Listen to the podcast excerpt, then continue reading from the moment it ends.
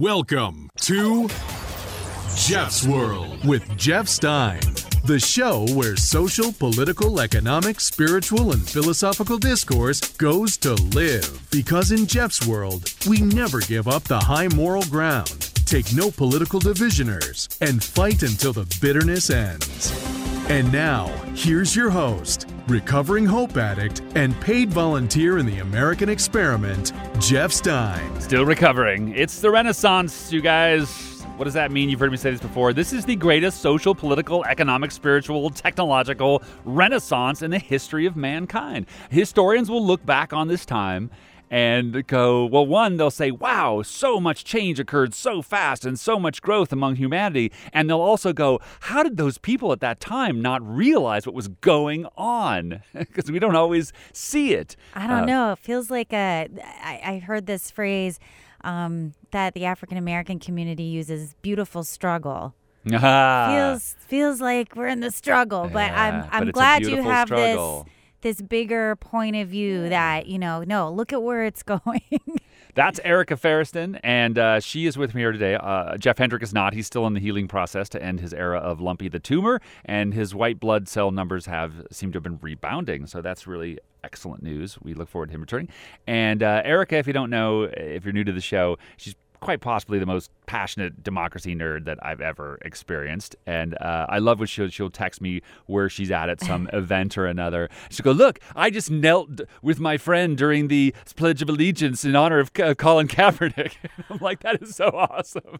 okay, well that makes it sound like I'm bragging, but um, when no, you're telling your friend Jeff the awesomeness of you. Well, listen, when Jeff says uh, nerd, he yeah, th- we are, I'm total nerd. I mean, so we were at uh, when I say we, I mean me and fellow delegates were at the Los Angeles County Democratic Party meeting. I know it's a lot of words, but it's a huge Democratic Party. Um, you know, it's got oh, 200 members. They all show up, and um, I think it's the biggest Democratic club in the country. Of course. But um, yeah, and Katrina and I are rewriting the lyrics to Hamilton's Right Hand Man um, to talk about Senate Bill single-payer 562, healthcare. single payer health care. Yeah, because she's going to rewrite the song. we are total nerds. She's going to get a bunch of do. singers and go out in front of the Hamilton showings and sing the song. That's my That's one of the hope. hopes. I don't know. I mean, we are going to be out there this Sunday I with. um I've Flyers, ordered. probably, right? We've ordered uh, tricorn colonial Of hats. course you have. and then we're going to be wearing red SB562 t shirts. And we're at least going to be calling on people to join the healthcare revolution. And we're going to give them calls to action. I don't think the song will be ready by then, but um, maybe. Fun fact about Hamilton uh, an immigrant. Absolutely. Right. Uh, from uh, the Caribbean islands. That's right, from the Caribbean islands. What, Yes. the, what there's left of the Caribbean islands. Also biracial. Yep. His father was uh, from Scotland and his mother was from the islands. Yep. So, gosh, we shouldn't let him in. yeah. that I was a big mistake. not. Clearly, we didn't need somebody to actually be the founding father. Anyway, uh, Jeff Enger, Eric Ferriston, you hear she's here. Uh, Juan Velasquez is helping us. He's doing the production here. Yay! Yay, Juan! Saving our butts from having to screw it up. So, um, anyway, I, I mentioned the whole Renaissance thing at the top of the show, and I think it's important because I, I want everyone to see it. You know, we're experiencing this, and it's you can really get caught up in it. If you if you're watching the news and it feels more anxious than fascinating or exciting, take my advice. Do the one thing that you must do if you love watching society and politics, and that is to look at it with broad view. To step back, look at the long game. It's the only way you'll be able to keep your sanity. And that's what we try to do here, for one thing. Yeah. Yeah, so true. Because I mean, even it, take politics out of it in your daily lives. You know, I mean, if you get caught up in all the to dos that are left to do and you haven't done and what went wrong, it's you're in overwhelm, you're in frustration. Yeah. And if you keep, you know, your big picture of okay. You know, am I healthy? Are my bills paid? Yeah. Um, Are we headed the right direction overall? you know, then is it's like getting you better? can you calm, you can get Yeah. centered, you can move forward with what you have to move forward with, and you can still enjoy what is to be enjoyed, like the beautiful day it is today. But you know, once you go into the future, it's it's more than likely, unless you're Jeff Stein and you are so schooled, Annoyingly positive. um, you know, that tends to lead toward fear and and getting like, you know, this person did this and I can't believe that person did this and said this. It's like, mm, back away from that and and you know, what's working. What do you have to do? But okay, I digress. Go ahead. No, that's the perfect Steiny, digression. go. And I, I love the way you related it to our personal lives too, because it's the same. If you're going to look at the news, you're going to look at your world. Uh, you know, apply that same lens, because if you're and your anxi- anxiety in your personal life will will will bleed over into the other, and the other will bleed over. Well, Uh, and I think you know. that's one of our intentions for this show, right? Is to, you know, help ourselves and help others, you know, to grow and to learn and expand in the loving through this lens of politics. And you do it so beautifully, Jeff. Thank you. More inspiration than desperation is what we try, but we also are okay with the raw emotions of it. You will hear if you if you're new to the show, uh, we get emotional Oh, and we get upset, uh, but that's part of it too. That's the relief of where we need to be. Uh, uh, sometimes that is the case. So uh, today on Jeff's World, the lessons in heroism of Irma, including a, a nun with a chainsaw. Uh, that's just cool. That's scary having been to Catholic school. I mean, a nun with a ruler is terrifying. I can't imagine a chainsaw. Right. Uh, also, one of the biggest reasons why people deny climate change that you might have forgotten. It's not the usual reasons, not was just money. Uh, the latest in our emergence from America's original sin of racism. Uh, the Russia plot thickens, and Facebook is finally being forced to admit their part. News on health care for all. Some news stories there. A lesson uh, is not automatically. Uh, we're going to talk about a lesson in not automatically hating what your enemy says. It's easy for us to go, "Oh, that person's my enemy. I hate them automatically," and we're going to do that through the lens of Betsy DeVos. Interesting. Uh, also, the happiest states in America. Ted Cruz's porn name. Ballroom jeans. Obama surprises a classroom. Good news about income, education, and maybe even some good news about airline seating. Very excited about that.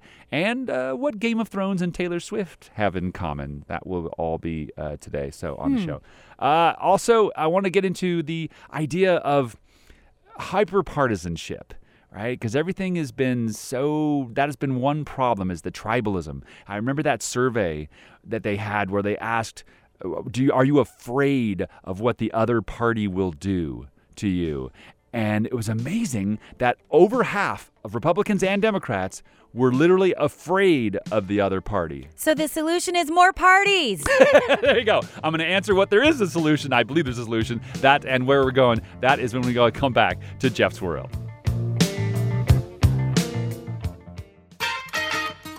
You're listening to Jeff's World. This is the place where news and life meets optimism and patriotism. I'm Jeff Stein, along with Erica Ferriston. Juan Velasquez here is putting the show together. Uh, Jeff Hendrick uh, chilling out, trying to heal up so that he can bring his feisty self back to the studio eventually. So, woohoo. Uh, you know, again with the hyper partisanship, I thought to myself because I love, you know, when you get again you step back, broad view, and sometimes you discover that the answer is happening, and you didn't even notice it because you're still in the thick of the battle, right? And I thought, well, what would be the best thing that could happen for this tribalism that we've been struggling with? And I thought, imagine a circumstance where the two parties were forced to make deals with each other. They had no other choice but to try to find a way for each side to get enough of what they what they want to feel like it's a win and not too much for the other sides to feel like they're suckers, right? And that seems to be happening right now because in federal level, congressional level, uh, the Democrats are now the biggest vo- voting bloc in Congress. And you say, well, how's that possible? The Republicans are in the majority. I know, but they don't have a voting bloc. They're so disparate. You've got the Tea Partiers, or whatever the the, the uh, Freedom Caucus, right? Who's about 50 to 75 members who will not agree with anything unless it's obviously the most, uh, you know, conservative of values, right? And then you got the Tuesday group, which is your moderate Republicans, three of which just retired, by the way, because they know they're going to get killed in 2018. So that's already falling apart. And they almost can never agree with the other side. And they're a group of a good 25, 35, 40 there too. So they don't even have close to the kind of majority they would need in the House. And the Senate is a similar circumstance. It's just not quite so out in the open, but it's there.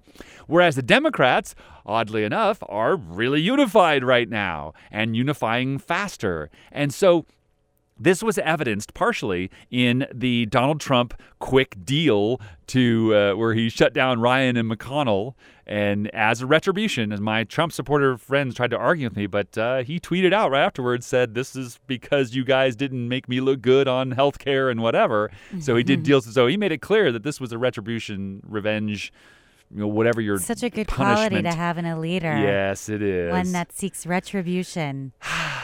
Yeah, well, you know, that's that's our guy, uh, and that's the way. And if you saw the Steve Bannon 60 Minutes interview, boy, that explains a lot of things too. We might play a couple clips from there. But so Donald Trump even was, you know, not only was he kind of again punishing the Republicans for not giving him his wins, he got with the one voting block that you can kind of count on to work with. Well, they can't get anything right through right now. They're going to do tax is taxes next, right? Tax reform is supposed to be up on the docket next, right? They cannot. There is not a tax bill that all of the Republicans could agree on. It is not possible.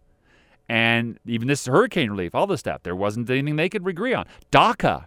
Right now, as we speak, Paul Ryan and Nancy Pelosi are meeting to discuss what to do with DACA.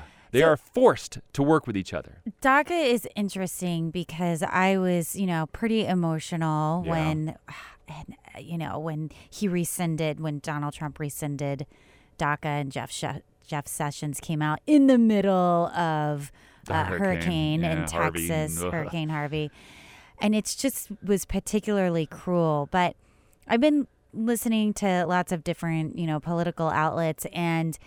Um, some people that I really respect have kind of put out there, in some sense, and I, I don't want to downplay it. That's why I was hesitating, Okay. but don't like, in a sense, don't worry about this one. This one really isn't going to go through because on the Republican side, you have big business that relies on undocumented workers for their cheap labor. Now, I'm not happy that big business is taking advantage of, you know, people in these situations. But go ahead. No, it's partially cheap labor, but it's also I'm, I'm defensive conservatives here. It's uh, Okay. it's also partially because in order for the economy to grow and sustain, you need a constant flow of less skilled workers. And so, whether they're legal immigrants or illegal immigrants, you just don't want to stop that flow. That's their one of the big contentions. And of course, DACA is an example of folks who were kids who have worked the system. They've had criminal background checks. They're great. The median age of the of all of these DACA kids um, when they came over here was six years old. right. And you know, it's so you had like what the week before you had Trump pardoning uh, Sheriff Arpaio, who was convicted, Yeah. convicted of crimes, and he pardoned him, and and then a week later, you know, uh, talking about how we have to get rid of these children who've been convicted of nothing. Yeah, who have background checks on their criminal record. absolutely. And have had to be proven to be upstanding. these are upstanding Yeah. members of our society. Right. So he Wow, pardons one that's been convicted, Right. And I mean, Of not of breaking the rules, of, of ignoring judicial review and court orders and ah, he was convicted in a court of law, yeah, yeah. and But he he's okay. pardoned him. He's okay. Let's keep him. but these children Yeah. who are, you know, doing, you know, like I we said, you know, they're upstanding members. I was listening to an interview of one young girl, um, and she said um, she was so relieved with DACA because she said something like. You know, I can do what every child can do now for their parents. I can take my parents to the doctor's office. Yeah. I can help them, you know, get their documents.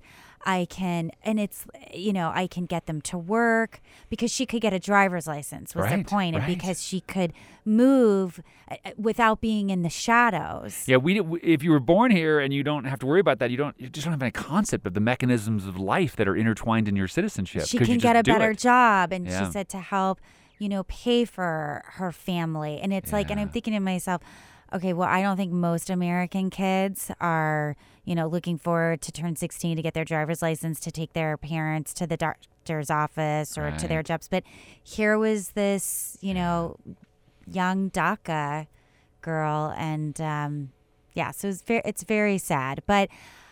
I do feel, and then seeing, uh, you know, these two leaders working together, I do feel that this is one, hopefully, that will not be rescinded. But do you think I'm being too optimistic on that?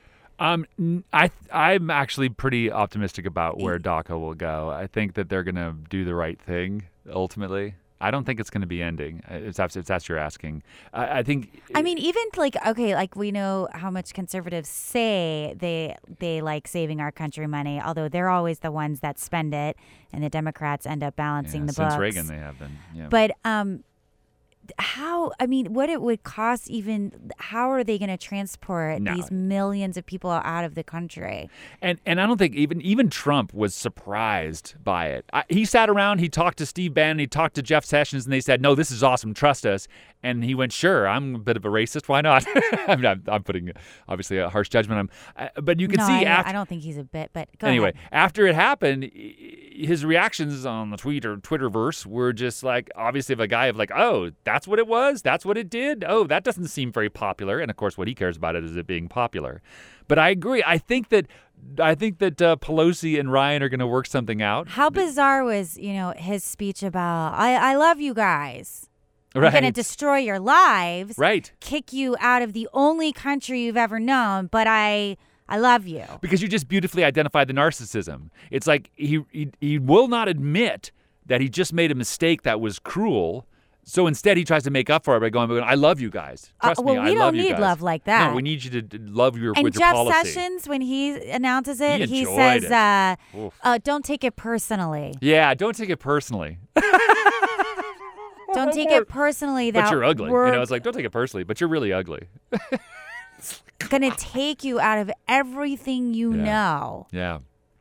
So the point is, again, as I go, is that- we are in this circumstance where nothing will get through Congress without Democrats right now. And that is forcing bipartisanship.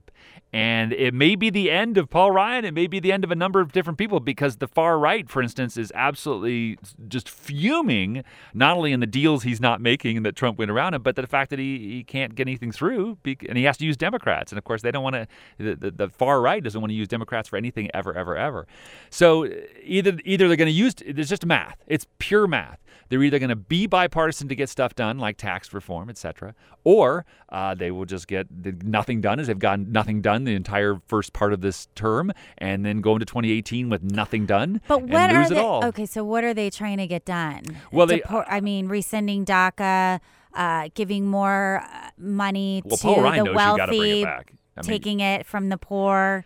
Well, they want to lower taxes, of course, with the tax reform, right? But they're not going But to be able lower to it do that. for who? Exactly. The top one percent. That's right. But Not they, not for working Americans. But they can't do it without borrowing, and they won't get through with it that way. Because not only will no Democrat vote for putting money on the credit card to give taxes to rich people, but neither will about 25 to 35 Republicans in the in the House. They won't either, and so they just can't simply move it. There's no numbers. So part of me feels like this is a false, uh, optimistic conversation we're having because Okay. we're talking about. Oh, it's going to be so great that there's going to be bipartisanship that's and the step no, one. wait, wait, wait, Go. but it, I, I'm. You want to talk about real representation of people and and true negotiations and compromising? I, I don't think that can exist with just two parties. yeah, I mean, when know what you mean. look over at the UK, how much that they have to consider yeah, their citizenry because of their many members of parliament rather than just a yeah. Democrat and a Republican. So even though I said the answer is more parties, Yeah. I meant it. Well, we have to start by working together And with parties the are two fun. parties. Yeah, you can start they are. throwing You them at your own. home. I think Stein has one every Friday I night. do, I do, and imagine this new uh, world that you all the different party names you could come up with if you just kept everyone just had their own party.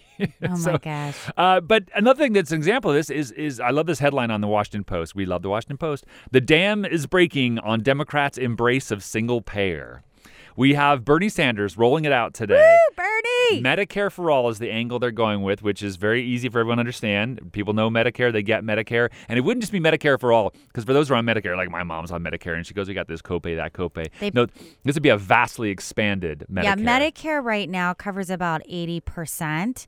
So there's still that 20% that people on Medicare have to pay. Yeah, this would be is the full Medicare. improved and expanded Medicare Yeah. for all. And not and this- co-signers include Cory Booker, Kristen Gil, just Kirsten Gillibrand, uh, Kamala Harris, Elizabeth Warren, Patrick Leahy, Sheldon Whitehouse, Jeff Merkley, Ed Markey, Martin Heinrich, Tom Udall, Brian Schatz, Marie, Mazie Hirono, uh, Richard Blumenthal, and Tammy Baldwin, all on board now. So this is the third time Senator Sanders has introduced Medicare for all. The previous two times, guess how many co-signers he had?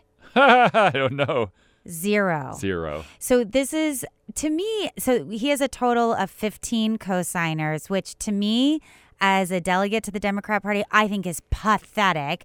but This is how it starts, from though. zero to 15 in two weeks, and the two times before have never getting one, uh, you know, sponsor of this. I, you know, okay, got it. It's trending positive. Yep. So happy about that. And I I- have so much more I can say on this topic, but I, I'm going to let you go. Well, we're going to continue on. it. This one's not over yet, but I wanted to uh, throw in a couple little fun facts too. At a, uh, at a the Wells Fargo Healthcare Conference in Boston, that sounds like a, a, a drain the swampy kind of place, right? The chief executive of Allergan, you know, the biggest, one of the biggest pharmaceuticals, Allergan, Allergan, I'm not sure how it's pronounced. Uh, he said, I think we've got to do things to bring back the trust because ultimately someone's going to be in the White House, somebody's going to be in the Congress, somewhere's going to be somewhere and going to have to say, enough's enough. Let's change the whole system. Let's go to one payer. Let's do something. So if you didn't get from that quote, you have got a bunch of, you've got a CEO of a pharmaceutical who's going, holy crap they're going to flip to single payer. America is going to get tired tired of the our BS if we don't get the trust back and do something good for people fast. Okay, let me come in with a quick quote from Bernie Sanders. He says, This is a pivotal moment in American history. Yes. Do we as a nation join the rest of the industrialized world and guarantee comprehensive health care to every person as a human right? Or do we maintain a system that is enormously expensive, wasteful, and bureaucratic and is designed to maximize profits for big insurance companies, the pharmaceutical industries, Wall Street, and medical equipment suppliers? That's the question to ask yourselves. Boom. And it's happening. And this is where you look at long view and broad view. This is a certainty. We've said this before in the show. Single payer will happen because everything else falls of its weight. And also, it's already been proven to be effective everywhere. It is going to happen. So enjoy it, watch it. The tide is turning. When we come back, Irma and a part about climate change that will surprise you when we return to Jeff's World. This is Jeff's World. I'm Jeff Stein. This is where social, political, popular, and unpopular culture are seen through the eyes of possibility, purpose, and occasionally punchlines. We need Jeff Hendrick more for that. But Uh, but there you go. we try to have a little fun anyway. Uh, I'm here with Erica Ferriston. Uh, Juan Velasquez is running, run, running the show. Erica is uh, a Floridian. And uh, we have to get her to change gears because once you get her started on single payer public health care, Yes. it's like a it's public like single payer democracy gasm for the girl. It just it just is absolutely turns her on. Oh, my god. Me too, though. I mean, uh, go, let's go there for just Let's a not second. get started Yeah, right. because I can get all hot and bothered. then I'm going to have to cool down with some Irma talk. Her tumescence is too high. Uh, there's a word for you. Look it up. And uh, Single payer. Yeah, Ah. no, it, it, it, and don't underestimate the value. And this is one of the reasons why I know it, because in other countries where that exists, not only is there the, the vastly obvious financial benefit, but the one thing that isn't talked about much is what it does to your consciousness. When you don't feel like a diagnosis could destroy everything uh, other than besides your health, which is enough of a destruction. And in other countries, you know, I have my Canadian friends for sure. They always like, yeah, we just that that is very calming to know that you break your leg, you're like, okay, We are the only country where people declare medical bankruptcy. right, We're the only one. yeah, Somebody gets, and most, um, you know, most bankruptcies are due to medical bills, and you're seeing more and more uh, ho- people becoming homeless due to medical bills. yeah. You know, the the breadwinner gets a brain tumor. and it wipes them out. And you may notice that uh, on a side note, there, one of the things Obama did with the Consumer Financial Protection Bureau uh, and the Dodd Frank was to make it so that if you didn't pay a medical bill, it didn't go on against your credit rating. And that was a big deal. That changed lives alone. That simple financial thing, because obviously not only were they bankrupt, but they their credit was destroyed. But now, as you probably noticed, if you have medical bills, they can send you a medical bill for the rest of their life, and it absolutely has no effect on your credit because uh, that's that's the protection they put in. Of course, the Republicans are trying to dismantle that, but hopefully it'll stay. Well, so just I, have got a little bit here, and then I promise after go, this go, I'll be done geek with. out. Okay. So uh, Jonathan Tasini, Uh-huh. he um, has a podcast called I think it's called the Working Life Podcast. You can check it out. It's a great podcast, but he put out these five points about you know talking about um, what this means. That Bernie Sanders coming out Oh, with this cool. Medicare for all bill. And I'm just gonna Hit it. basically read them. So he says, and I love you, Jonathan Tasini, for saying this. He says, This is why Democratic primaries matter and are good. Yeah. Love you, Tasini. Um, and then he says, I guess this is why the 2016 Democratic primary was a tif- terrific thing. Um, without that primary, Medicare for all, the uh, idea that millions of people would have what everyone has around the world would not be in the conversation. That's correct. Without Bernie and So, that, yeah. mhm. so that's because of a Democratic primary. So then he says, for Republicans, this is fundamentally about good economics, and thus every business should be for single payer, public single payer. I'm going to add, as uh, as so he would he pointed out um, in a CNN column. He says, if you really believe in efficient use of economic resources, you embrace single payer for its savings to the GDP of the nation yeah. Resources companies can invest in wages, research and development, and other productive pursuits. Um, otherwise, you are just parroting empty slogans about government takeover of healthcare. Yeah. So love that. And then he says, for my progressive allies, acknowledge that moving the country to single payer isn't as simple as a slogan or just flipping a switch. It will take a lot of filling in the blanks. Um, and then he says, there is support for single payer much broader than just progressive Democrats. Um, I think there is more support. uh, Now I'm off of his thing, but I believe there is more support for single payer than there was for the ACA. And that there was for saving the ACA. Wow. So listen up, Nancy Pelosi and Chuck Schumer. Yeah. You think you got a lot of support for saving the ACA, which is because they have not signed on to Bernie's bill. And that's our Democrat leadership. Get on board because this has more support. 70% of Nancy Pelosi's constituents support. Uh, Medicare for all. They Yeah. support Bernie Sanders' bill. They support John Conyers' bill. They support uh, SB 562, which is what we have here in California, which is basically Medicare for all. And then the last point that Tasini makes is movements are built on the shoulders of others. And he talks about how Representative John Conyers' uh, path breaking bill, H.R. 676, um, began in the 1990s. Yeah. And so we're building on it. And and also what I want to say to those uh, corporate Democrats like Pelosi and Schumer, if you really want to save the ACA, you do that by supporting this bill because it expands on what the ACA can do. It takes insurance companies out of the middle, and that is what is going to give uh, healthcare for the people. So Yeah. thank you for giving me the time on that. Gosh, well, you know, it's inevitability and it will happen, and we will continue to watch it. Obviously, as you can see how much passion in the room is about it. So as as every development happens, you're going to hear it on Jeff's World.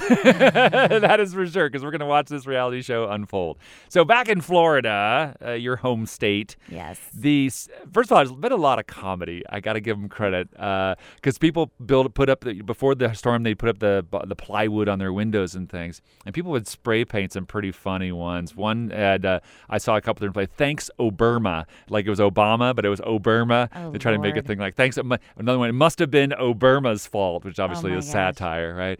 But my favorite one, you can kind of see it as you look at the screen, is from the old Saturday Night Live thing. Irma Gerd, Irma Gerd. Oh gosh. Irma Gerd. That's funny, right? That's funny. so that, I love that they can keep their sense of humor because, although they really need their sense of humor is probably in the U.S. Virgin Islands, the, the kind of overlooked thing. If you haven't watched the news, you just put a little prayer extra for them because literally in the in the island of Saint John, no wood structures remain intact. The only thing that's still up are things made out of cement or stone. Nothing made of wood exists. Period on the entire island. I have some friends on Martin, and uh, eh, they're not sure, you know, that they're ever. They already got taken off. They're not sure if they're going to come back. How that's going to work. It seems to be kind of dead. Uh, in Florida, right now, of course, they're undergoing the single biggest effort to restore power in American history. You know, seven million, and you probably know. Well, let's talk a little bit about. So it's uh, um, 13 million people have been left without power. So this has been going on for several days. So, um, so my all all of my family now live in Polk County, okay. which is Central Florida. So they were between Tampa and Orlando, Right. and Ur- and Irma w- was going right up the middle of the state. Oh, okay. Now, by the time it, so they were really braced. So I've got my mom, my brother, his family, I've got my dad, I've got my uncle, I've got my cousin. So they're all living in this same county. And um, by the time it did reach where my family lives, it was it was down to a category one. Hmm. So um, they had they had winds of seventy five miles an hour. right. Um, but it was still, I mean, it was still pretty damaging, obviously. Um, but the interesting thing about power that my dad was making the point to me before the storm hit, he said, We're, we're going to be without power for a while. And he said, The problem is, he says, you've got people uh, in neighboring states, including Florida. He's like, they've all gone to Texas Right. they've all gone to Texas To and Louisiana to help them. and he's like, Oh, so we don't, we can't even call on. He's like, in the past, you know, you, you usually don't have enough in your own state to restore power, so you call on neighboring states to come down and help. He's like, so we're already low in that resource. wow. So very interesting. And and the ones around generators, it's hard to get gas there. Most of the a lot of well, gas stations are out of all of my family, my uncle is the only one that has a generator. Uh-huh. So he's been doing fine. But my dad packed up his food and said, you know, it can last maybe a couple of days, but and then he'll take it over to my uncle's house. But Wow. more to come when we Yeah, we're going to talk more about that. And also, again, this idea about climate change deniers. And one of the parts of that, the reasonings that uh, may have surprised you, may have forgotten, that's going to be part of it as well as discussion as we go into Irma some more here on Jeff's World.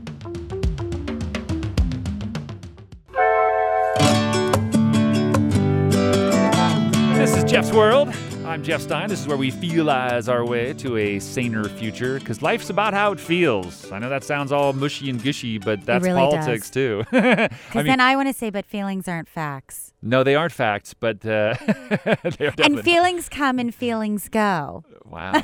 I'm sorry, I just do. totally skewered it. No, it's beautiful. Uh, it's true. Love you, Jeff Stein. No, the, the, the, the only thing I would counter with is the truth, which is that the only reason we want anything in life is because we believe that we will feel better when we have it, and so facts or otherwise don't matter. Uh, what matters is is what's it gonna what's that what what's your fact gonna do for how I feel. See, it all still comes back around. All that's in my head right now is did you grow up with that album Free to Be You and Me? no. What is that? Ah! ah! Oh my god! My childhood is ruined. To- let- let- get your uh, mother on the line. all right. All right. So, um, Free to Be You and Me was like a like a record album. Remember those?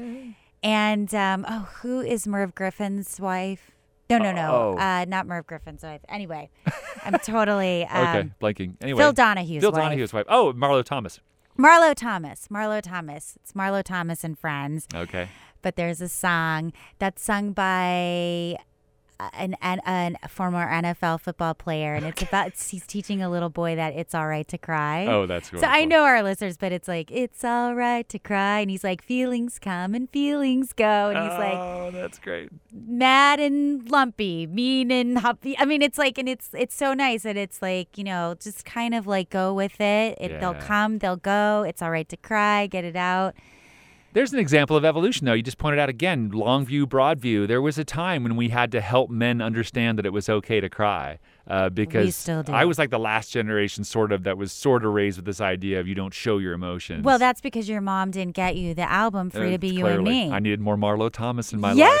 I had lots of Phil Donahue, though. awesome. Okay, so sounds awesome to me.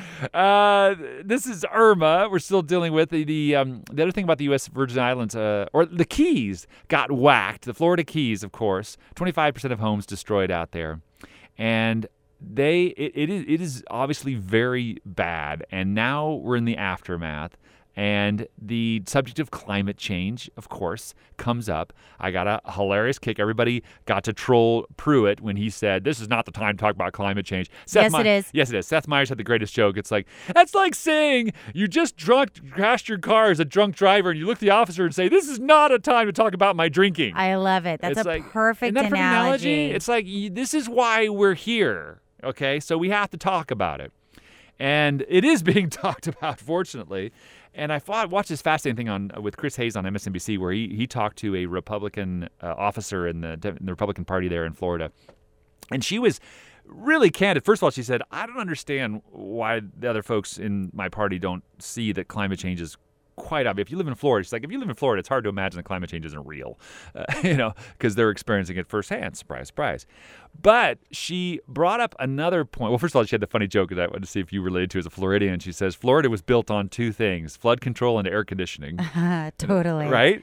You would have no no inhabitants without the air conditioning, or and- very little. And and curious guy that I am, uh, it's a broad view. I was looking it, say, well, let me, I, you know, flip through the old pictures that Al Gore and company put up of what Florida will look like by 2025, 2050, 2100. How much of it will be missing, right?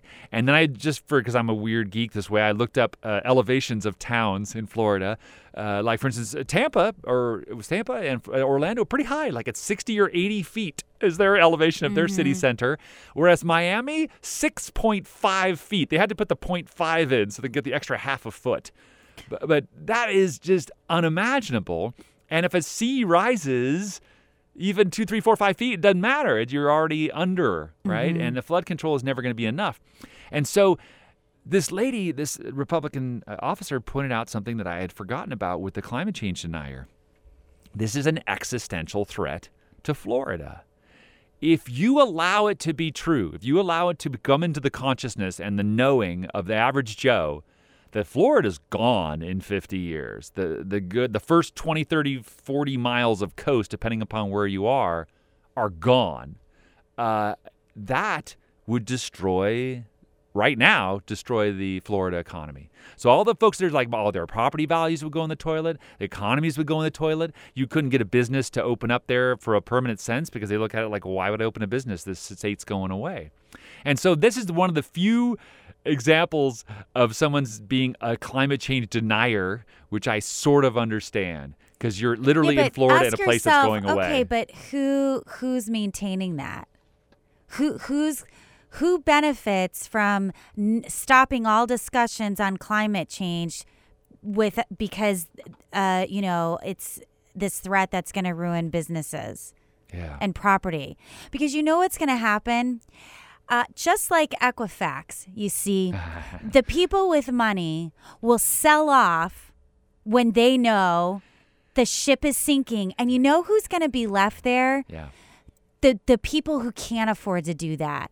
So by so you're putting masses of people in harm's way in what a very close span of only 50 years by refusing to have a difficult conversation Well said. um, because if you have this difficult conversation, there are things that can be done to uh, prepare the state. I wonder, the official that you said that admitted to climate change, do you know what part of state uh, Florida she represents? Was it Miami? You're Southern Florida, yeah, Okay. down there. You know who's who who believes in climate change in all of Florida? Miami. of course. The government of Miami. Did you know that they are they have already been taking to account climate change Sure. in their infrastructure? They know it. See, that doesn't surprise me that she's from Miami. yeah.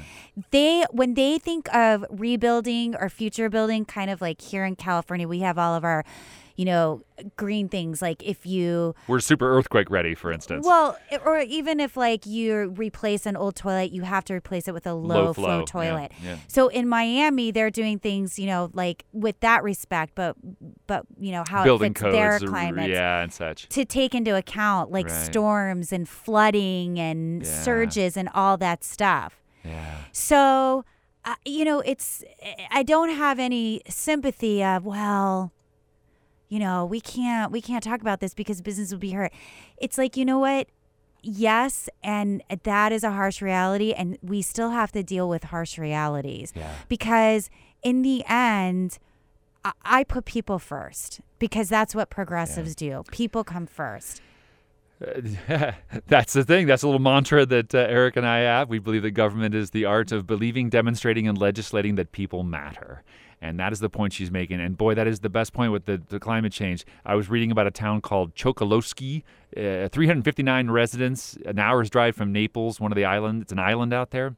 And it's the exact story you're just talking about. These folks live off a local economy in trailer parks. They don't, their median income is probably in the 30 somethings and they are all without a house now.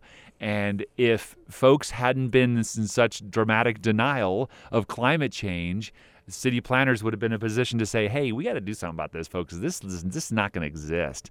These islands are not going to be inhabitable." Well, yeah, I mean, you know, disasters are they're called disasters for a reason, and and you know, terrible things happen. Um, one of the hardest hit um, Caribbean islands was Cuba. Yes. When Irma hit Cuba, the the storm was at a Category Five. Yeah. Okay, and um, ten people died.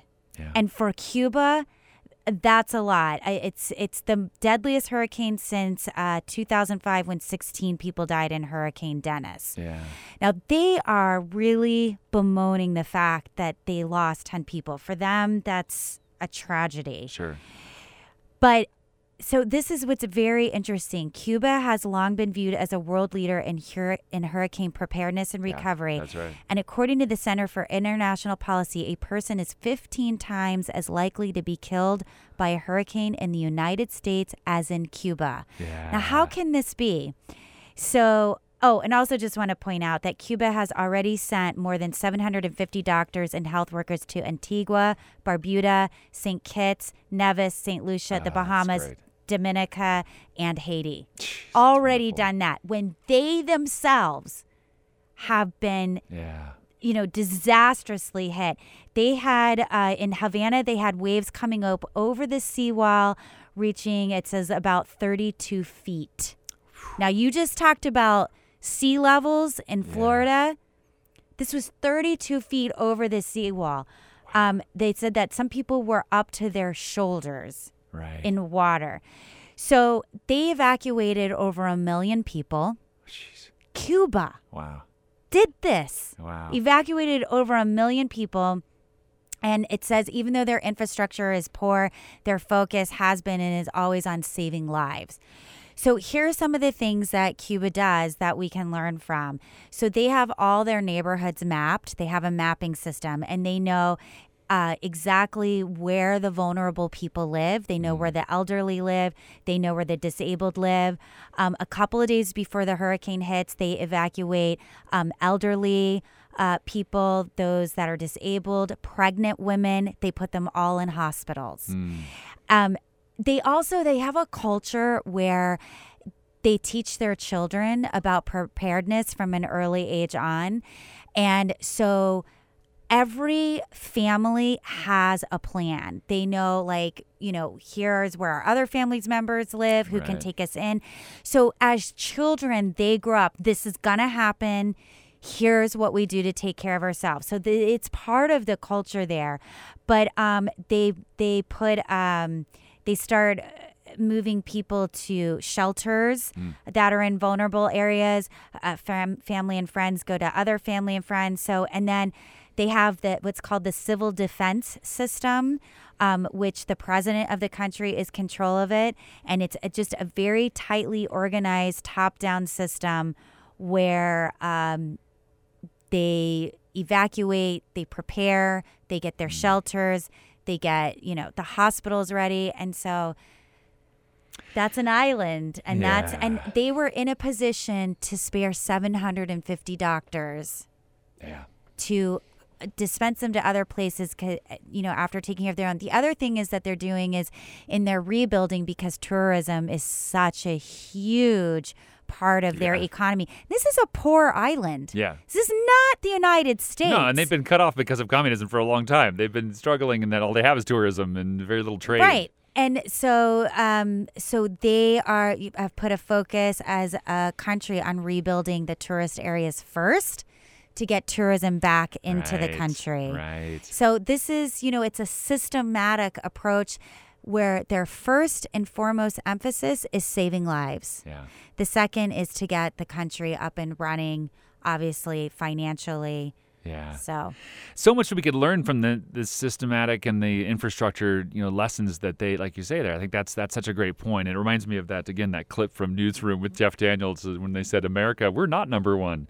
Uh, you know, we're, we're not probably we may not be number one in, in in hurricane preparedness. So we should probably learn from somebody who is, and maybe Cuba is. I don't know, but it sounds like they're kicking butt in a lot of things. So Well, there's something for us to learn. Whether Cuba's number one or not, but you can learn from number one, two, three, four, and five. I mean, there's so many good Yeah. lessons out there to learn. And I think that's where we come back to the topic of, uh, you know, is climate change real or not? By denying it, we do not get the advantage of learning yes. and therefore preparing. Yeah. Because what the climate deniers want to do is just say, oh, it's just an act of God, nothing new to see here, nothing to do. Everyone go on, carry on as Yeah. usual. yeah. And that's what gets people and economies into trouble Yeah. is not adapting to change. Yeah. Of course, the same deniers probably don't believe in Darwinism either. So And you don't want to piss off Stevie Wonder either, because he was. Uh, We've come together today to love on the people that have been devastated by the hurricane. this is the telethon last night. When love goes into action, it preferences no color of skin, That's right. no ethnicity, no religious beliefs, no sexual preferences, and no political persuasions. It just loves. As we should begin to love and value our planet and anyone who believes that there is no such thing as global warming Oh, must be blind or unintelligent. there's something about blind. a blind man calling other people blind. That just kills me. Thank you, Stevie Wonder. when we come back, we're going to get into the chainsaw with, with none and then racism and other stuff. Return to Jeff's World. This is the mind expanding experience known as Jeff's World. I'm Jeff Stein, Eric Ferriston. Jeff Hendricks out to healing, and uh, Juan Velasquez is uh, producing the show. This is always nice. And we're talking about Irma, but we also, you know, correction, Well, quick yeah, update I just information. wanted to say so. Um, it's it's Rosey Grier who sings the song. It's all right to cry. Oh, big Rosey Grier, big bad Yes! black football awesome dude. Right. And so it's like, the, the, you know, him singing that song, right? NFL football player, former NFL football player, and giving, you know, kids permission to cry, men to cry. But anyway, the last line of the song, he says, it's all right to cry, little boy. I know some big boys who cry too. And it's the sweetest Melted thing you. ever. Clearly. Yes, I love you, Rosey Grier. Thank you for that. You you changed my life, and I've passed that album on to my two little boys. They've grown up on Aw. it, And so the love continues, as Stevie Wonder was just talking about. Yeah, and that was part of that uh, telethon hand hand in hand, a benefit for hurricane relief. It was originally kind of started for Houston, but of course now it's broadened for everyone, all the different hurricanes. Uh, another couple fun facts about Hurricane Irma. By the way, you probably saw this. Is it broke a whole bunch of records. One of the records it broke was the longest amount of time sustained at, at, at over 185 mile per hour winds. The previous record was 13 hours of continuous, this is out over the ocean, of course, 185 mile per hour winds. And Irma did it for 37 hours. Whoa. And that's part of the thing about why St. John, U.S. Virgin Islands, by the way, those are our territories, those are our people, those are our citizens. They, uh, they, I remember watching this reporter who was stayed on the island was in a c- cement building but she said it was so terrifying. It sounded like a jet engine blowing on the house for 37 hours of 185, and you just don't even know how the building stays The up. wind power. And it's so powerful. You know, you can't go outside because you would literally be blown down the street, down the whatever. I mean, you would be blown to death almost at 186. well, yes, and you wouldn't hour. want to open up your door because that would blow your roof off. It'd blow your roof off, right? Exactly. You know, you're Floridian, and then and the uh, and of course the debris would kill you if you didn't. If Abs- the wind yeah. didn't knock you into something, the debris would kill you. Uh, other things about that, the um, so many great little stories. Well, that- I've got another fact please. for you. Um, when so um, Jacksonville had its worst flooding since 1864. Wow, Mm-hmm.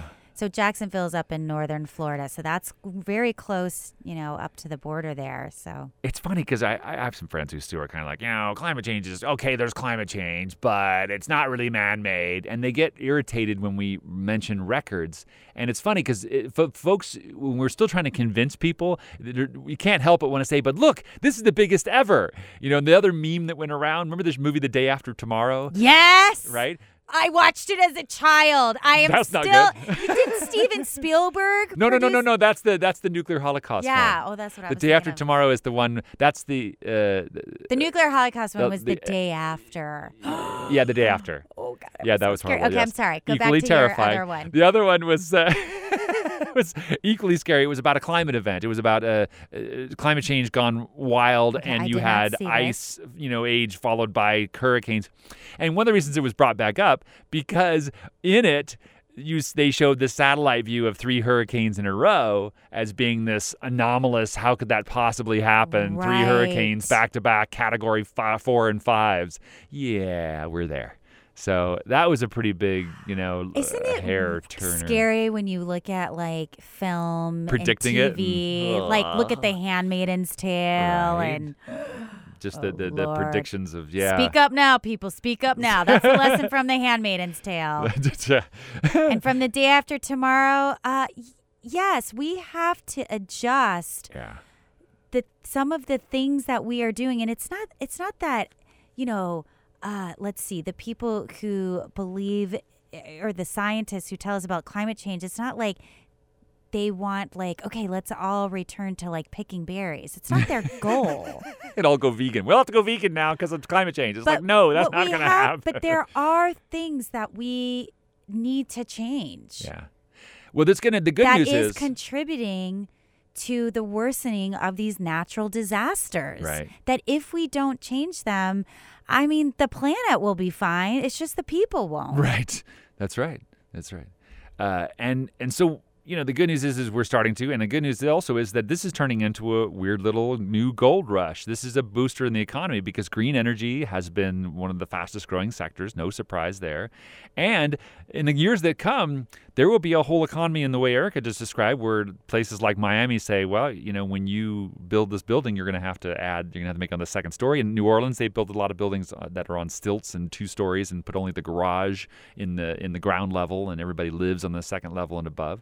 So that will actually spur the economy along. If you're listening, conservatives, if you are, if that's your emphasis.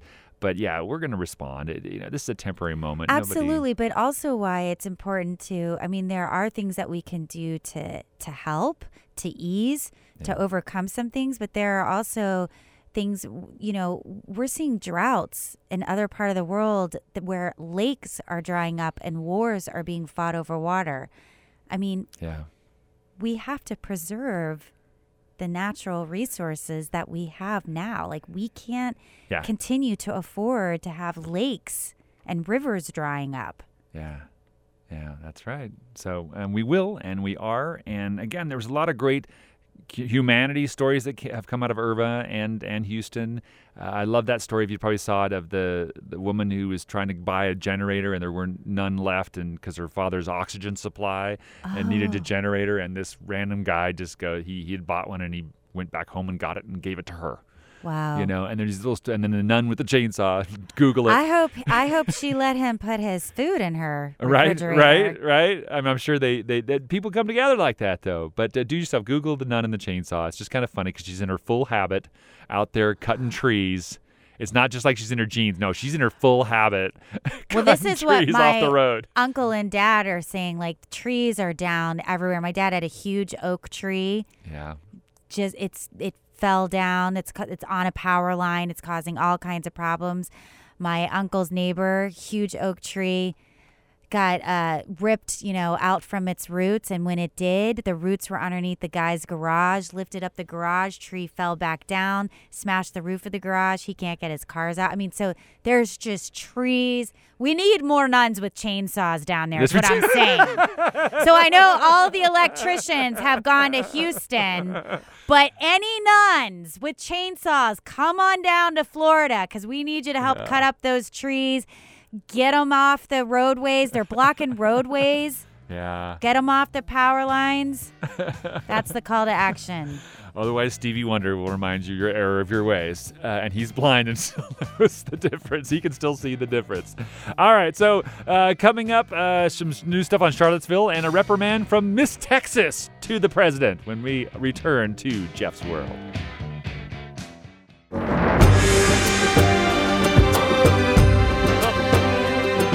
Yourself at home. This is Jeff's World. I'm Jeff Stein with Erica Ferriston and uh, Juan Velasquez uh, taking care of the show for us. And God, there's just so much. You know, it's funny. The, the one thing that was nice about Irma was it kind of quieted the crazy politics for a, a little, just a little while. Everybody kind of calmed down for a minute and and got together, and the, and the news was constant coverage of that, of weather reporters and uh, being blown all over the streets, which is the standard tradition, the annual tradition of the hurricane tradition of being blown around the streets.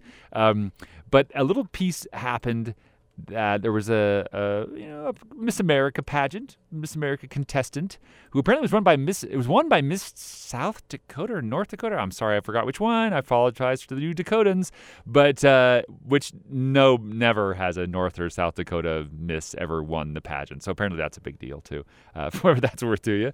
But uh, the other thing that happened, let me see if I can find it here, is that uh, oh yes, Miss Texas uh, was asked a question about Charlottesville. And her response was pretty amazing. The next question will go to Miss Texas. Last month, a demonstration of neo Nazis, white supremacists, and the KKK in Charlottesville, Virginia turned violent and a counter protester was killed. The president said there was shared blame with, quote, very fine people on both sides. Were there? Tell me yes or no and explain. Miss Texas. I think that the white supremacist issue, it was very obvious that it was a terrorist attack. And I think that President Donald Trump should have made a statement earlier addressing the fact and making sure all Americans feel safe in this country. That is the number one issue right now. Whoops. Oh my gosh, that's Miss Texas. Miss Texas. I she is so sassy. I love her. I know. I mean, talk about speaking the truth. She said a terrorist act, and that's exactly what that was. That was an act of terrorism. Yes. Miss. Uh, Even the media has not doesn't even call it what it is. I they they call the it an call it accident. yeah, The main did. CNN, MSNBC. Until but they, this yeah. young lady, Miss Texas, Margana Wood, and was this in a Miss America pageant? Miss America. and did other contestants have to answer this question, no, or no, just her? she got the question. I hope she did. She win. No, Miss North Dakota or South Dakota. I can't remember which.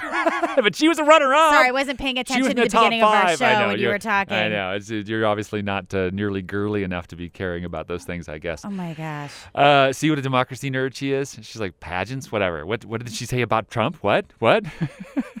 Well, thank you, Miss Texas. No kidding. It was a pretty res- unequivocal response, and she and you know You know what, Miss pageants- Texas? You go run for office now. right? That's you don't need to be in any more beauty pageants. I mean, no judgment if you want to, but you are strong and smart. Get out there and run for office. Yeah.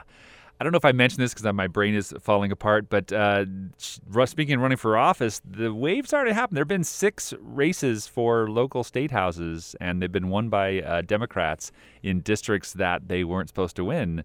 Uh, the one just happened yesterday in Oklahoma and one in New Hampshire, where Trump won by 21 points. And the previous and, and no, it's won by 10 points, and this guy won. The Democrat won by 21 points, and another place where the where where uh, Trump won by double digits as well, and another Democrat, and that's six now. So there's this slow pickup.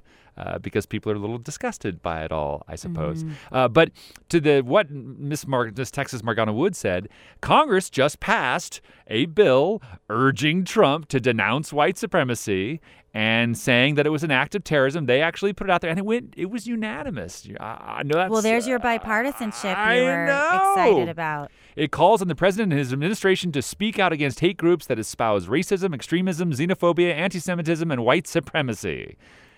So you think he'll veto it? I think he'll sign it. He, he's he's all about being popular, uh, you know, regardless of his background of not technically, you know, saying saying or doing bad things for folks of color. He still wants to win the crowd, and this is the crowd, so this is what's popular. So he'll go with it. Um, I don't know. Maybe that's too too cynical for me. but this is the thing: is this is an opportunity for Trump to be the good guy? Uh, and it's about running out of opportunities. He's got about 10 seconds to start learning how to be a good guy and and get in with these sorts of things. And you've had a couple hurricanes, you've well, I had guess some you drama. A, right. You you're a good guy by doing some good things. So Yeah. this would be a good thing that he could do. One of the good things he's probably going to have to do is not take the flood insurance. Did you read this one? I did not. Oh boy, Tell so this is a good time. Uh, there's a law enacted, a little a federal flood fund that came out in probably 1961, I believe, is when it started. And when this fund came out, um, it was designed to help people who had uh, lived in areas that there was just no way they could afford flood insurance. Right? It was just high risk areas. But over the years, it evolved into, and, and several Congresses and presidents have tried to let it expire because what it has come into, it's become a a uh, a fund for rich people with beach properties in Florida. Right. And that's all it helps anymore. And oh, surprise! Donald Trump is Mm-hmm. Like a Rush sign- Limbaugh. who left, even though he said the hurricanes were, you know, over in his private jet. in his private jet. So He said the hurricane was uh, uh, made up by the media, right? he's exaggerated by the media, Exaggerated, right? By the yeah, he he evacuated yeah, he his did mansion in. Palm Beach. He did, with his pri- and his private jet. but it was, you know, it was fake news. But he's a man of the people. He Go ahead. Uh, yeah, we're not going to try to instill any kind of, you know, that quality in him. So anyway, the uh, this flood insurance, Donald Trump's property in Mar-a-Lago is a signatory. I don't know if that's the right word of it, and he it was set to expire in March. Well, guess what little executive order he did? He reinst- re-upped that federal flush slush fund for rich people's flood Yes. properties. And I don't think they call it a slush fund when it benefits the rich. right when it's, it's just a slush fund when it's you know helping like poor or working class Americans. But Right. anyway, go It's- ahead. Yeah, it's welfare if it's poor people. It's incentives if it's welfare for corporations, right? Is that the is that They're the better word incentivizing. Uh, So anyway, he's on this insurance, and he could get and, and before he actually claimed it once before to the tune of like thirteen million dollars. And when they tried to ask him to give all the damage, he couldn't even present damage. He couldn't even come. Executive Brian here knows this story. When he got like thirteen million dollars for flood payments, and he did couldn't prove the damage, and so there was a dispute. I don't know what the final outcome of the dispute was, but they were what the government was trying to withhold the money from him because he didn't seem to have any actual damage, but still wanted his thirteen million dollars. So he's up for that again, and he re-upped it in March to kept it active. So and he's so taking advantage of that welfare system. he could. He may get a big check or not. Apparently, the program's uh, is upside down and in debt, so he may not get a check anyway. But here's an opportunity for Donald Trump to rise to the occasion and say, "Hey, I'm not going to accept that money. That's ridiculous." You know. Well, he's the one asking for it. Stop asking it. for it. I mean, to to have no, you're supposed to have damage. Yeah. and he doesn't have any that he can prove. At least not in that last one. I mean, we'll see if he and has much less legitimate thirteen damage million this time. dollars worth of damage. Right? I mean, it's just icky, icky, icky. But icky. you know, the people on that little island you were talking about yeah, sh- who, lo- who lost their homes, there's nothing for them. Yeah, yeah. Ch- Chokoloskee. I love names down there that you guys have. All these Indian names crack me up. Chokoloskee. Uh, so anyway, back in Charlottesville, Miss Texas says calls it out, and uh, it's still an issue. One of the things that uh, story Erica came across was in Claremont, New Hampshire. Uh, a yeah, an eight-year-old boy was he was a biracial boy and he was attacked by a group of young teenagers they said so we assume 13 14 years old So he's right? a young black boy who was uh, lynched by a group of 14 year old white boys. This, and they screamed boy- racial epithets and racial slurs and he's yeah. an eight year old yeah black boy. And these gang of 14 year old white kids started uh, throwing rocks and sticks at his legs. yeah uh, yelling, you know, racial slurs, like you said. And then they found a rope and they put it around his neck and they lynched him. they pushed him off the picnic table with a rope he yeah. swung back and forth three times before this eight year old boy got himself out of the noose. yeah And none of those kids, none of those teenagers helped him. yeah I mean, it's a horrible picture to see the scars on his neck. Uh, this He kid had to be flown on a helicopter to where was it? D- uh, Dartmouth, Yeah, somewhere Dartmouth, to get uh, help. Yeah. And one of the reasons why this is a story that caught Erica's attention too is because it didn't merely make the news, and the police are kind of suppressing it. I'm trying No, to no, be not kind of. Like this happened. What back in August? yeah, August? August 28th. Yeah. And so the only reason why it got out at all is because the mother put a Facebook post. Kendra out. Colburn, the mother, says, uh, or Stafford, member, Stafford, a member of the Upper Valley chapter of Showing Up for Racial Justice. I am upset and saddened and angered about how the police and city officials have chosen to play this. They all seem like they don't want media attention on this story, and I am concerned about that. I'm really concerned that we can't change what we don't know about or refuse to look at. Their argument was there was a crime of juveniles involving juveniles and the standard procedures to keep it confidential. And he, the the uh, Claremont Police Chief Mark Chase said, "Mistakes they make as young as a young child should not have to follow them for the rest of their life." It was an unfortunate incident between some juveniles. Folks should have confidence in law enforcement and investigation. So, you know, Well, here's what I want to say about that. You know, I, first of all, here's where he's conflating two things. Yes, the identities should be withheld because they are minors, but that doesn't prevent the police department from making a statement about it. Yeah. So, so it's part of the healing. one is not part of the other. Yeah. Number two, you know, I, I do think that the identity of minors, you know, should be held confidential and that every resource should be given to minors who commit uh, even egregious crimes like this. The absolute, whatever it is, psychological, uh, sociological, uh, whatever support they need, because clearly something has gone wrong Right. with with these young people and we do want to rehabilitate them and get them the help that they need to become uh, you know uh, upstanding citizens of our country but the thing is i just want you to imagine if it was a group of 14 year old black teenagers and a white 8 year old boy that would have been Yeah. as reported as much as uh, Rachel Maddow reports on Russia on MSNBC. And the identities probably, you know, I, I, I I don't think that they would have been treated the same way. Yeah. You make such an excellent point, and you segued it perfectly because we're going to get to Russia here in a second.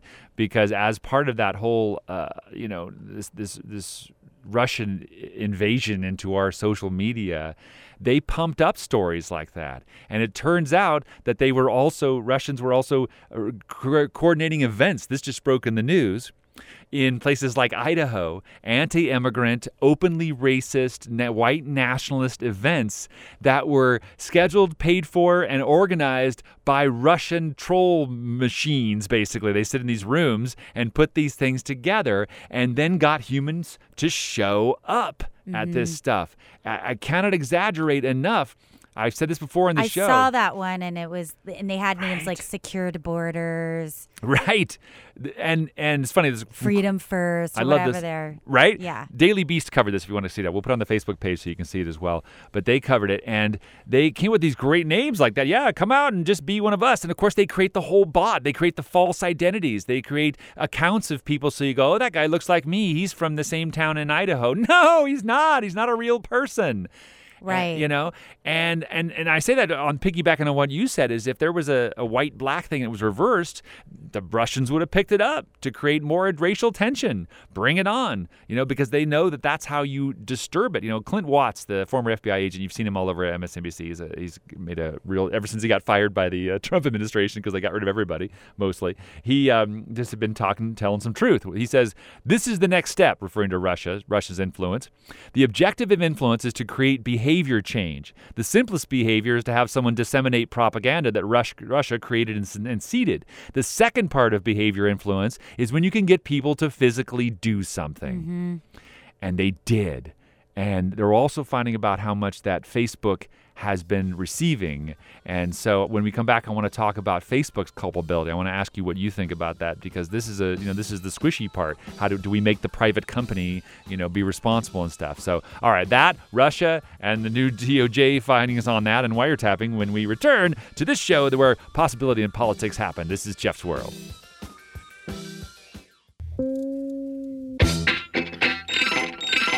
Jeff's World, the show that's all about uh, politics and possibility and uh, soul searching. Because we don't want to just talk about politics and just be angry about it. This is not uh, Yeah. revenge radio.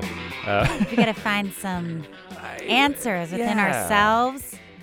trying to find some relief. Uh, so, and obviously, in relief, then you have clarity. When you have clarity, you can be a part of the solution instead of the problem. It's really that simple, and that includes uh, with Russia and all these things that are going on.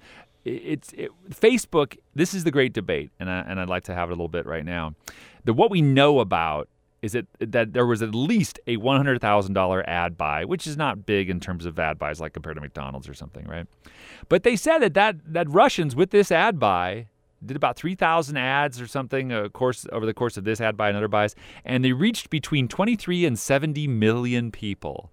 And if you've ever advertised on Facebook, which I have, you can target very specifically. And so it's one thing if you just said, "Oh, there's 330 million people in America, and we're just going to target them and see which 23 million we get." No, no, no you can hit all of those little districts and little areas that, that are on the tipping point that haven't heard quite enough awful things about Hillary Clinton and quite enough good things about Donald Trump to put him over the top, and away you go. And I tell well, you, and also too, it's like all social media, right?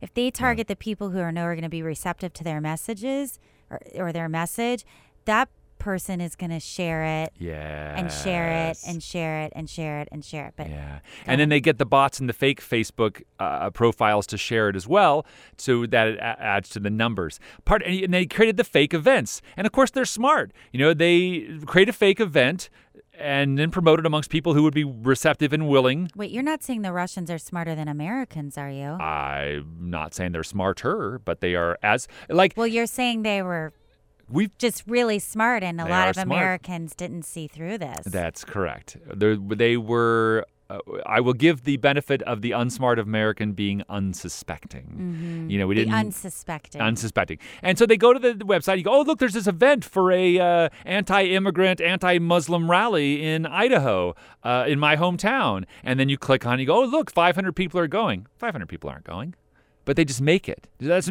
they they even but pad anybody it. who wants to go to an event like that is got some issues. Well, obviously, you're appealing to a person who is, who's, has a penchant for that already, right? They're already they're already inclined to be racist, but there's something very powerful about giving them actionability, right, and putting them together and getting them out an event from all the way from Moscow. Well, they've gone from a virtual reality to a physical world reality. yeah.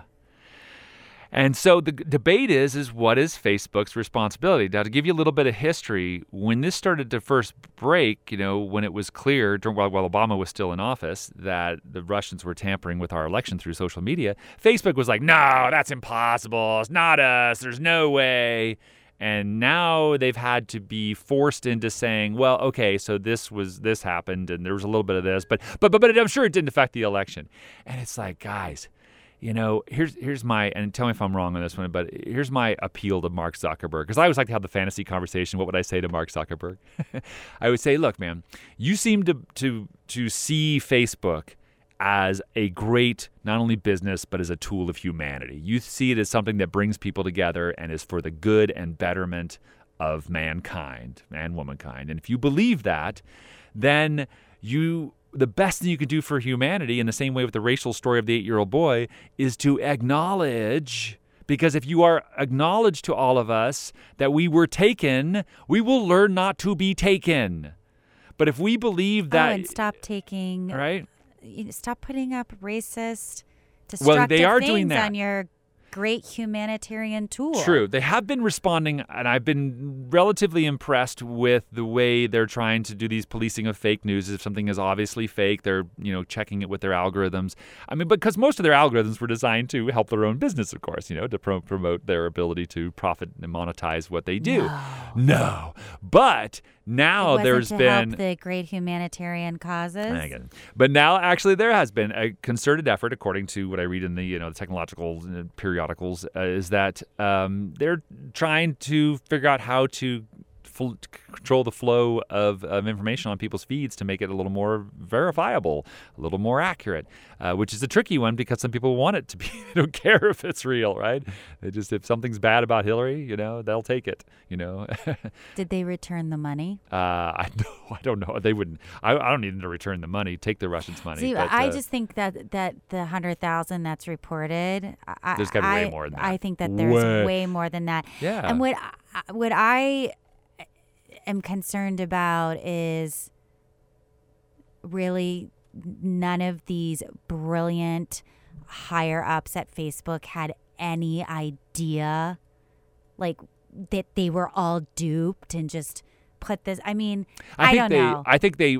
I would think it's more likely they figured it out and then went, "Let's keep it quiet." That's right. Right? Sort of like Equifax. Yep. They knew months ahead of time that Mm-hmm. there had been a breach.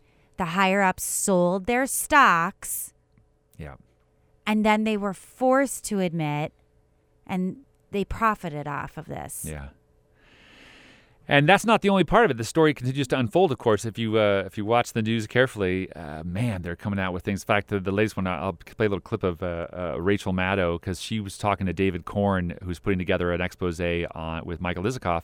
You'll know those names, look them up. But Felix Sater, the guy who uh, was uh, Donald Trump's mm, point man to build Moscow Trump Tower in the middle of the campaign when he was lying about it. This is kind of what was going down at that time. Donald Trump has lied about knowing Felix Sater in the past, or at least he has uh, suggested that he's had no recollection of him, tried to distance himself from him in the past. Why do you think this time is more important? I think this is the most important time. In December 2015, Donald Trump is the frontrunner for the Republican presidential nomination. That might be as surprising to him as, to, as it was to a lot of political observers at the time. He's asked about Felix Sater by the AP reporter, and he says, I don't know him, never heard of him. Now, at the same time, as we now know, but we didn't know back then, Felix Sater was brokering a deal for him to build a Trump Tower in Moscow.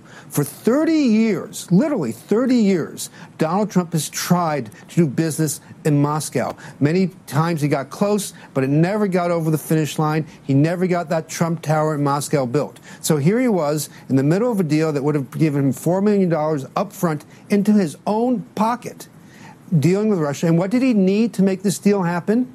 The permission of the Russian government. Who's the head of the Russian government?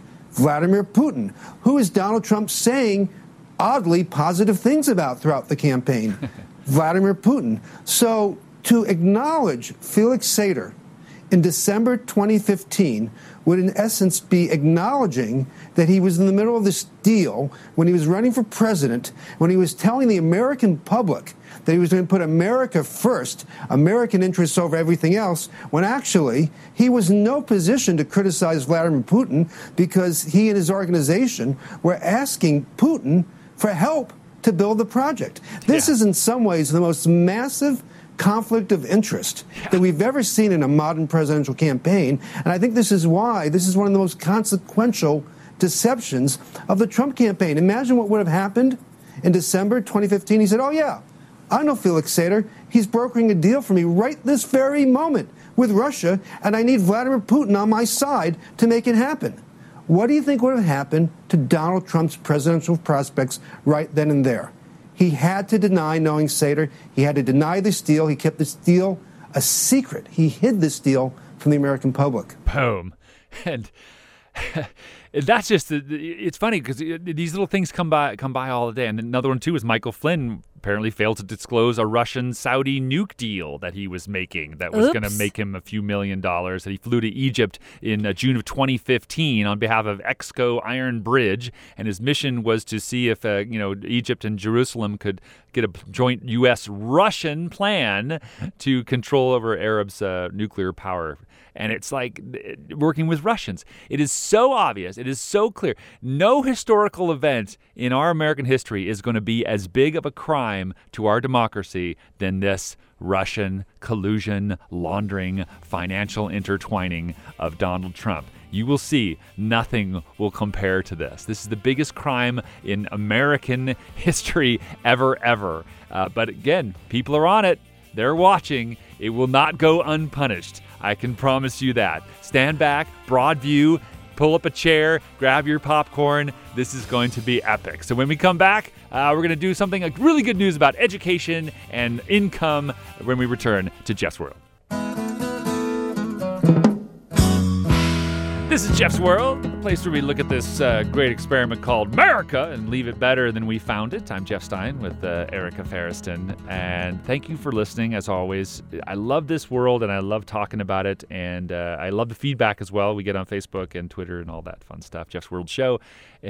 Even the angry stuff is super interesting to me. there was a great uh, rant by one of our uh, listeners because uh, I think Hendrik put up a clip that said the o- it was showing a protest sign, the protest sign, the only minority destroying America is the rich, mm-hmm. right? Wow. And, and uh, which is right. You you hear that and go, oh my gosh, right? Now I have some problems with the sign uh, because I don't think it's as specific as it needs to be in order to make it clear. But uh, you know, one of our listeners kind of went on a little nice rant and said, "Yeah, evil capitalist pigs, burn in hell and take all that job creating capital with you. And while you're at it, take the 66% of all taxes you pay too. We don't need defense budget entitlements or to pay debt on other countries that gave U.S. loans. We hate you." Obviously, he's being. Oh, sac- oh, I'm totally agree with him on yeah. the capitalist. well, he but he's wrong. They don't pay on paper. They might pay 60%. You know, go look at ExxonMobil. Yeah. Go go see what they've paid in taxes. It's Yeah. less than a school teacher. Go see what they've received in subsidies. You know who pays for Walmart's parking lots? Yeah. Taxpayers. So it, anyway, No, it was great, and it, it was exactly it. And then it had this nice little discussion where it was like, you know, again, I think the reminder is not to take it personally because, uh, you know, he probably felt a little bit like, hey, you're attacking rich people, and I'm trying to be a businessman and make a lot of money and, and, and help people and employ people, and you're saying the only minority destroying America is the rich. And and I agree with that in the sense that obviously it's it's a it's a protest sign and it's a blunt tool of of shock, but I would have preferred it said something Is like your friend in the top 1%? I don't know, Or but uh, it could be. It could be. it could be. Uh, certainly could be. Uh, but I would have put greedy, obviously, the greedy rich or the corrupt rich. Uh, you know, qualify because obviously not all rich people are bad. That's, Right, that's something we don't want to perpetuate. And it's really the a-hole rich people that. And I, and I explained to him. I said, you know, it's like the reason people get upset about rich people. It's not. It's not you as a rich person. It's the fact that there's too many folks with a lot of money who use that money to make the rules rigged for them. Right. That's the main problem. Exactly. It's just the rule rigging. That's what gets people upset. And so that's but but it's led to some very interesting things. Um, because the Trumpers like to take credit for this economy, and I always get a kick out of that. because the median. Yes, in the six, in the few months that Trump has been in. Oh my gosh. Yeah. It's all t- turned around and accredited to those few months. I love it too because the U.S. Census Bureau just showed that we actually have a, a new high on medium household median household income in America. It's, it was last year was it was it's now I mean it's now up to uh, fifty nine thousand I guess. Uh, so. Uh, which is good. This is much higher. It's still not good for different races. Uh, it's 65,000 for whites, 81,000 for Asians, interesting. And then uh, African Americans had 39,000, so it's still disproportionate to different groups.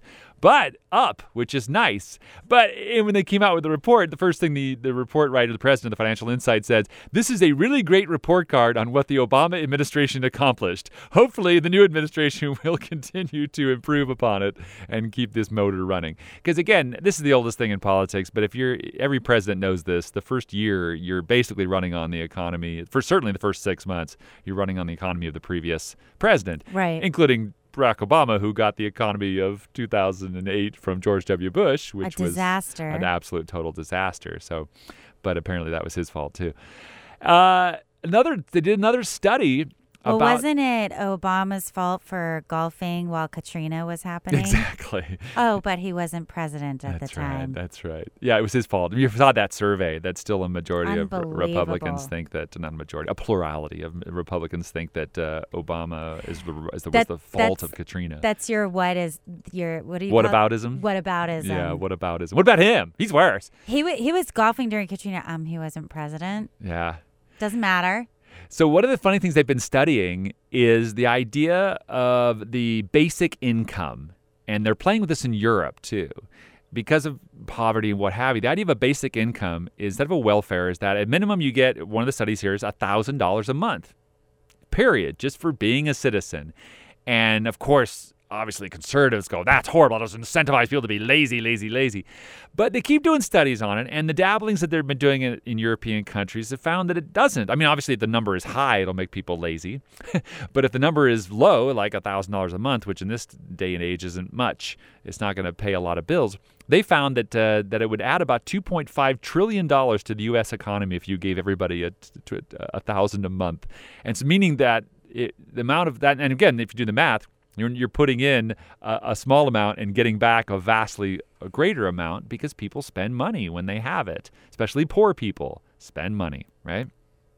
Um, right, because you're buying necessities and yeah. You don't, but you don't, well, it's an interesting study that is there's going to have to be more studies because as the world shifts to automation, yes, there aren't going to be jobs for people to work. This is what we talked about in about two or three shows ago, uh, and I love that kind of prediction. But you're right, there will not there will, there won't be enough jobs for everybody. We're going to have so many services and things and property and, and you know again automation that takes care of things. We're going to have not have enough jobs, especially since the only jobs that are left are really pretty intense high tech ones. You know. So it's going to be a fascinating new paradigm. We're going to have to figure out how to help people still live and and survive. And it's not going to be enough to everyone. You can't go be a, a server at a restaurant. It's not going to be enough. Mm-hmm. You know, it's not going to be enough restaurants uh, too because of that. So. Um, other things I want to hit, I guess we're already into the lightning round a little bit. We're gonna have to save some of the stories I tease till till next week. But um, this is for fun. Game of Thrones. You saw Taylor Swift, right? Had her brand new song, and somebody uh, did an editing genius uh, of her song with Game of Thrones clips. I don't like your little games. Don't like your no tilted stage. The role you make me play for the fool. No, I don't like you. I don't like your perfect crime. How you laugh when you lie. You said the gun was mine. Isn't cool. No, I don't like you. But I got smarter. I can't believe it took a, it took a whole song. Honey, I rose up from the dead. I do it all the time. I've got A list of names and yours is in red underlined. I Check it once, then I check. it twice. Oh, Look what you made me Do there's the chorus. Look What you made me do. Look what you just made me Do. Look what you just made. and you didn't even know Lannister could sing. Uh, so that song, obviously, a huge song. They had th- th- these clip songs. I'm just impressed with them, right, guess because I'm like amazing. an, I'm an old old soul on that stuff. Um, this other story I love: flying coach is so cramped. This is the headline. Flying coach is so cramped it could be a death trap. Check this out. Smart people, a, a flyers advocacy group, looked into the FAA's policies on on life and death situations and and safety in planes. They found first of all that they haven't really been testing. The FAA has been a little asleep on the job. The tests uh, carried out are supposed to ensure that all passengers can safely exit a cabin in an emergency or can brace themselves in a crash, right? And they found that no coach class seat meets the Department of Transportation's own standard for the space required to make a flight attendant seat, flight attendant seat safe in an emergency, let alone a passenger. And neither Boeing nor the Federal Aviation Administration will disclose the evacuation test data that they've been accumulating for the new Boeing 737, which is what everybody flies. Have you ever been on a Southwest flight? That's a 737. So they're launching legal action and some, uh, you know, efforts to maybe force the FAA to say, guess what? Your seats are too close together for safety.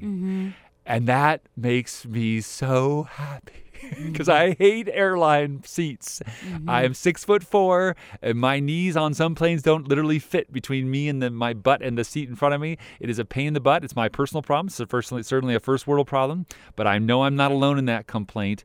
So here's hoping that they can actually force the FAA to force airlines to give us another inch. Just another freaking inch. It's all I want. It's like one. Yeah, but then you'd be cutting down on the airline's profits. I know you'd have to take away three or four ro- rows of seats, and there's the money. But you just have to charge more. It's the same thing as like, well, we don't want to raise minimum wage because it'll make burgers more expensive. All right, I'll pay for more expensive burgers if it means people can exist in a way that is, you know, more livable. All right. Another fun story, lightning round. How much time do I got left? Oh, got a few minutes. Good. Um, Barack Obama. I love this stuff. He went into McKinley Tech School in DC, a high school that's one of these focuses on tech, and uh, decided to just kind of surprise them. And you, you'll, this will uh, lack the video, but you'll uh, you'll get the point because you can kind of just hear it. How's it going, everybody? They're losing it. So the chancellor told me you guys were meeting, and I decided I was going to stop by. And he just goes in and sits down. How's everybody doing? Can you imagine if you're the teacher? Oh. I'd be under so much pressure to teach a good lesson. right? And then he said, and then he One says of the this. things that I did throughout my presidency was I meet with groups of young people everywhere I went, uh, whether it was here in the United States or when I was traveling overseas, just to kind of hear from them, find out what they're interested in, because I do believe that uh, most of the problems we have are going to be solved by you. Remember what I said? Yeah. And then, of course, he went outside and everybody freaked out. You know, they lost their minds, of course. But I love that he said that most of the problems we have are going to be solved by you. That belief in, in, in broader knowing and broader understanding. This guy is such a, a, a- one of the most worldly guys ever. You know, he just gets it. He gets it that, that, that people matter, and Mhm. especially the next generation. So anyway, I, that's just for me. I got to geek out on that.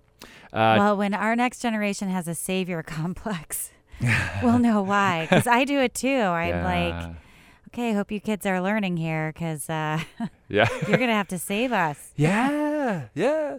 Uh, so they made a list of the happiest states in America. Uh, Jan, if you want to guess, let's start all the Happiest states? states. Happiest states. Uh, do you want to guess what the happiest state is? No, I kind of, I right, think I know what the happiest country is. Right, but- It's probably right.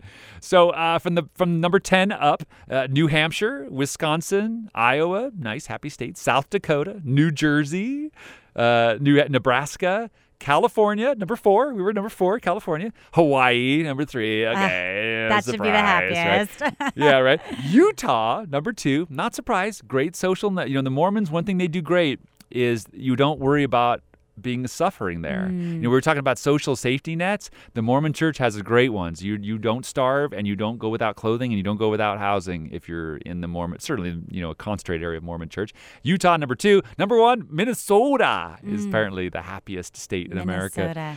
Ready for the least happy? This is the hard part.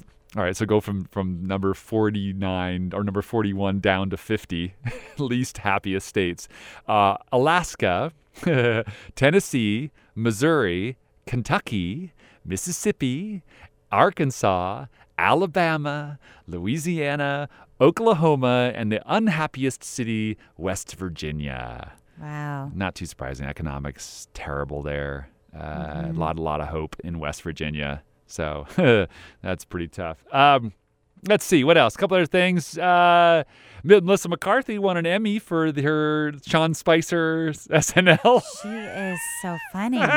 Isn't that awesome? yes. Uh, I just she did such a great job, and also Dave Chappelle did. He won an Emmy for when he hosted SNL. He was great. Whoa! I mean, whoa! If you ever see his stand-up about his latest stand-up about uh, Bill Cosby, it's just nobody has been able to find the comedy and the truth uh, of how that whole experience felt for us. I just Uh, you know. remember when he um, hosted Saturday Night Live after the election. You know, he said things that I needed. To, uh, he comforted me and made me laugh at the same time, Yeah. and made me feel not alone. Like it was such a depressing time, and still is. But right? But a little bit of comfort. Well, here's some. Speaking of comfort, there's a d- product I've discovered recently I didn't know existed yet, which uh, about two years ago. Uh, well, I'll just read play the commercial. You're gonna kick. Crouching in average jeans.